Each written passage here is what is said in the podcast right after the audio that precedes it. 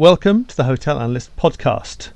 My name is Chris Bowen, the editor of Hotel Analyst, and I'm joined, as usual, by Andrew Sangster, the editorial director of Hotel Analyst, to chew over three topics that we have selected from our news stream of the last week or so, um, items we think will be of interest to those of you in the hotel investment space. And we're starting off by taking a look at the business of rents, and a lot of them are in arrears. Uh, in fact, billions probably built up in arrears across the hospitality space around the globe as uh, hotels, restaurants, bars all uh, work out what they can afford, and it's far less than their landlords were expecting them to be pay- to pay over the last few months.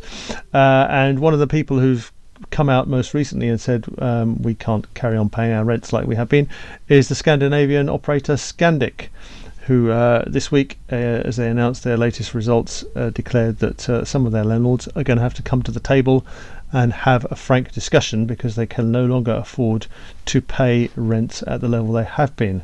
Um, frankly, they're going to run out of cash unless they get a bit of forbearance from those landlords. Um, it's not just uh, a problem for Scandic; it's a problem all over the place. And uh, the uh, UK hospitality reckons they've calculated how many billions are going to be owing by the end of the year. Um, so, Andrew, is there an easy way out of this one or not? Mm, no, not not an easy one, I don't think. And it, Scandic's um, um, rent bill is now 50% of their turnover, even after opening, etc. Um, so that, then that's clearly not not sustainable. That there has to be a restructuring. The the issue is how it's restructured, and I think there have been some siren calls um, with operator lobby groups about let's have a go at uh, bashing the landlords and make them take the pain. Well, I, I, that's not really going to work. I think there has to be uh, uh, something which is give and take on both sides. Um, I think, and I think Scandic are approaching it in that spirit as well. They're saying, look, we, we need to restructure this, and their preference is to have a risk sharing approach of some form of turnover related rent, and maybe a canny um, owner will say, well, yeah, that's fine. We'll give you a, a turnover rent, but we'll also have a, a, profit rent, please, as well. We'll have a, a profit a profit kicker as you as you get back, and um, so that'll just sort of back end their returns. So uh, it, I, I would think Scandic and other operators are going to be willing to do that. Because because Scandic, one of the things Scandic said was, you know, they they've got a variety of different lease types within their portfolio, and, and they're quite happy with quite a few of the arrangements they already they already had in place. So it's only the the higher fixed ones on the city centre hotels that are really causing them grief.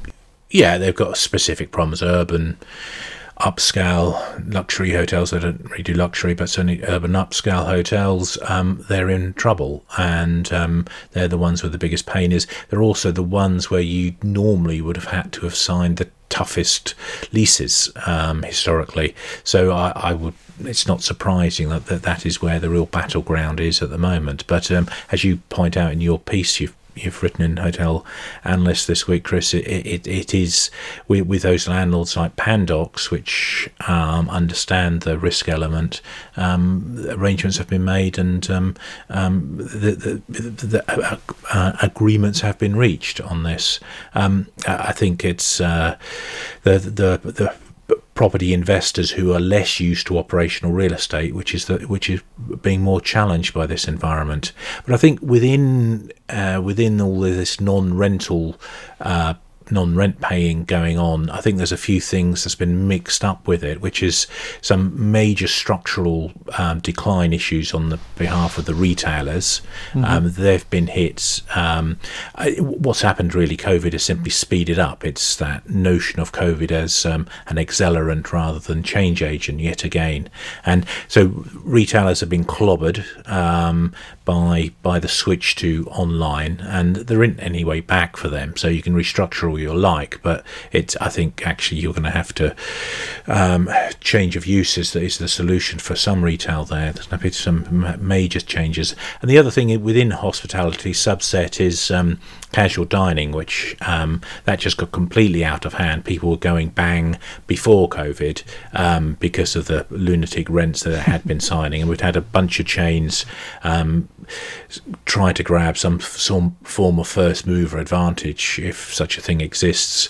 Um, and and they've just been signing things left, right, and centre at ridiculous rents. Now, landlords themselves were silly to take these rents. They should have known better. They should have realised actually this business that's moving in here is not going to be able to sustain this rent. So I, I think it's it's good for everybody to come to an arrangement which works across the piece. Um, I don't think it helps for uh, some sort of headbangers within the operator side to run around saying that we, we want all landlords to just n- not have any rent at all. Um, Whitbread, the UK's biggest hotel company, has paid its rents. Um, not all companies can pay their rents, but some do. Well, you can't have a piece where nobody pays any rent. Um, that's just a that's just going to bring utter misery to to landlords, and ultimately, will bring misery to the operators as well. So there has to be a a, a degree of compromise here, and um, uh, fortunately, in most cases, cool heads are prevailing. But um, um, I would like to see a little less hyperbole and a little bit more behind the scenes quiet negotiation going on that would certainly um, reassure me more. Um, governments i would like to you know, and I mean, and Scandic has said, you know, the Scandinavian governments have stepped in and helped, um, and they're perhaps going to need to do more in, in either form of tax breaks or grants. Um, and the end of the day, it's uh, you know, it's a government decree that has shut these businesses down. I mean, these businesses are being shut down for the, the benefit of the nation. While I think the the nation in that or nations and the nations owe some sort of um, fair play response to to the businesses that have been shut down, and um, um, tax relief is the very least I think that that ought to be on offer. Now, news of the vaccine. Uh, not only did it turn Andrew from bear to bull and got him quite excited a week or so ago. Uh, it's also driven uh, the share prices of, of, many of the European hotel groups higher over the last few days.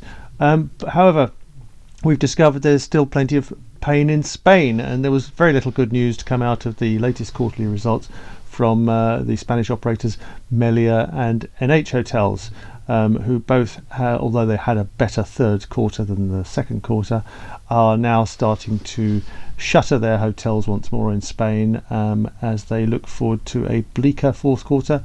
And I think what could well be a rather miserable winter. Um, will it all start coming good from Easter next year? Well, they hope so. Uh, but uh, it's fair to say they've suffered worse than, uh, certainly in Spain, than uh, than they have in many other markets. Easter's far too soon. Um, I'm optimistic, but I'm not that optimistic. Um, look, I mean, the reality is you, this the vaccine's just going to take a lot longer to get out and get delivered than that, and um, it's going to be a combination of vaccine and testing, and uh, um, and then a slow slow recovery. I think. Um, I, I hope we'll get some sort of summer season, and the Spanish hoteliers will be crossing every possible bit of their bodies they can cross to to enable them to you know enable that to come to fruition um, because they're desperate for it. I mean, as you said, they are shutting down hotels. If you look at uh, uh, Melia, they've they're, they're they're closing the Balearic properties. They're closing um, most of their properties outside of the Canaries, actually, which are resort properties. Um, NH, which is not resort, it's it's um, arguably in, in an even worse place in that it's that urban upscale hotel, um, which is also dependent on a, an international market. Um, it, tricky, very tricky for NH. Um, I took a look at the the parent group Minor. Uh, Minor have got ninety four percent of um, the shareholding um, of of NH, um, so it's all but a, a subsidiary and an effective subsidiary, of course, as well. And and just looking at Minor, uh, it's quite interesting um, what their plans are going forward. That, that they said that they um, had a success in cost reduction. They've chopped. They were they targeted chopping 25% out. Um, they reckon they've got 35% of their last year's costs and expenses out, which is you know quite an achievement really. Um, a lot of that was out of payroll, but non non payroll operating expenses were half. Uh, payroll was better than expected, and leases, those rents, again, um, slightly less uh, as strong as um, they were anticipating. So, um, it, overall, though, it's it's a pretty good result and actually does position them well for a recovery if those cost cuts are indeed sustainable. Um, right now, though, even in Asia, which everybody's looking to to sort of saying that you know this is our way out of the recovery, um, even in Asia. Um, minor is below break-even occupancy. yes, because um, although China's China's going gangbusters, there are plenty of other markets in Asia that are not, aren't there? Yeah, yeah, sure. And, and and and Mint doesn't have that much exposure in China at all. It's Thailand, it's the rest of Asia, Middle East, and Africa, which um, which is the bit they're looking at to, to, to try and get a bounce back through. And you know, they're saying Europe and the Americas is very difficult indeed. Um, the other thing they're doing is anything up to about a billion euros worth of assets are going to be put on the block um, through an as- asset rotation strategy. Don't call it a fire sale. um, um, so they're, you know, to shore up the balance sheet, of course, and uh, the expectation will be to try and keep as many of those um, properties they sell under um, some form of um, fee income structure, be it a management contract or a or a franchise, no doubt. Um, but all in all, I think it's going to be extremely tough for the likes of Minor and Melia and NH. Um, it's going to be a long while for them to get back to, to where they were, um, and it's it's battened down the hatches for, for most of 21. Um, and it's only really going to be 2022 when they can really start looking to have a a, a more normal um, um, trading period. But even then, it's it's you know it, it's going to be subdued. So let, let's not get carried away with all this optimism, I think what we have got, we've got a clear end game now. We know that this can be beaten. We know we can get through it. It's going to be a very grim winter, very tough.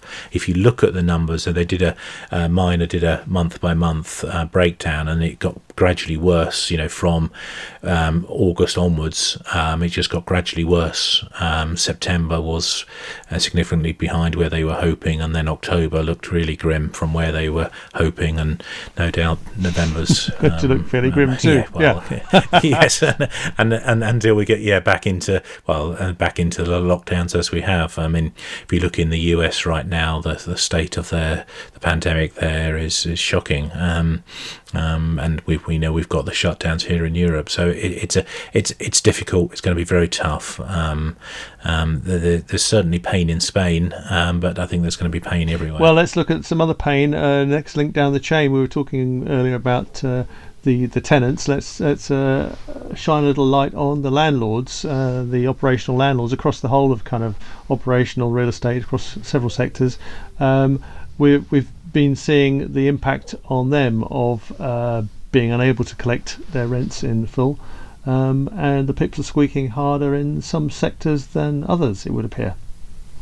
Yeah, absolutely. I mean, you did a very good roundup of all of the the REITs, Chris, with a major um, hospitality component. I think in in your story there, and uh, clearly showing just how much um, how difficult and challenging this period has been.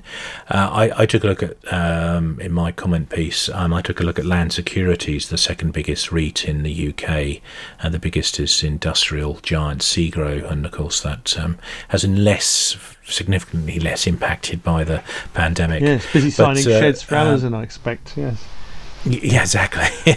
uh, um, Land Securities, well, that they announced at their Capital Markets Day, which was back in October, um, they announced that they were flogging off um, a whole raft of what they um, um, described as um, uh, inessential assets that, that that they believed that were subscale and had little or no competitive advantage. Um, including they've they own 21 they've got 23 hotels 21 of which are let to accor. Um, these 23 hotels in total um, they're being put on the blocks in a medium term sales process. Um, not a far sale, not a far sale, um, and uh, the valuation went down um, quite yes, significantly. Actually, yeah, exactly, exactly. And uh, um, the price tag, what, 470 million or 469 million um, at the moment. So it'll be interesting to see just what they get for them. Um, so it, it's the good news piece, I think, if if you're to look at that, is I think if you look at a company like Land Securities, um, a very sort of traditional property investor, um, but what they're talking about very much is understanding and getting involved in operational risk.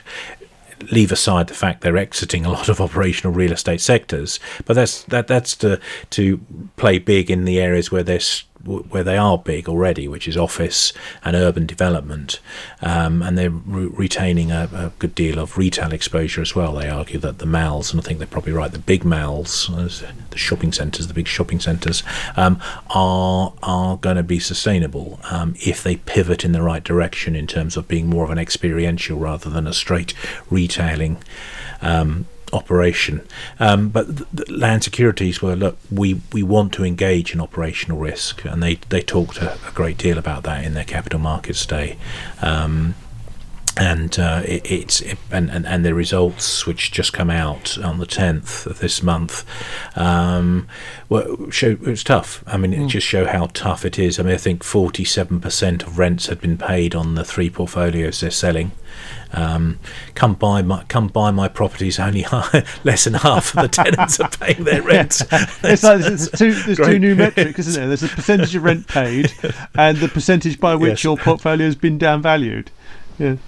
Yeah, yeah, quite. It's uh, yeah, it's but uh, yeah, I, again, it, it's it, it's going to come back. It will come back. Um, I think some of it is structurally. I mean, they admitted some of the the um, smaller retail um, centres are, are you know they're toast mm. really. Um, they're going to be have they're going to have to be repurposed. I suspect we'll see a lot of um, um, small housing developments yeah. happening in some of these um, is the is the way forward for them. But, uh, for, but certainly those Accor hotels are very good properties, um, and you know, they're, they're, for, they represent a, a good investment, an opportunity to get in at a, a bargain price. I would well, suggest. yes, they're going to recover probably quite a bit of that value in the next three or four years. I would imagine.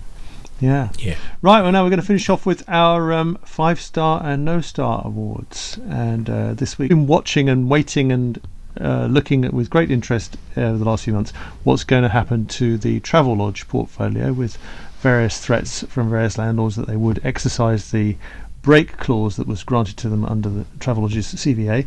Um, we've all heard rumours about uh, a number of these properties going left, right, or centre to, to various alternatives. So we're giving five stars this week to Whitbread, who have been the first uh, to announce a substantive uh, decision on a couple of uh, Travelodges.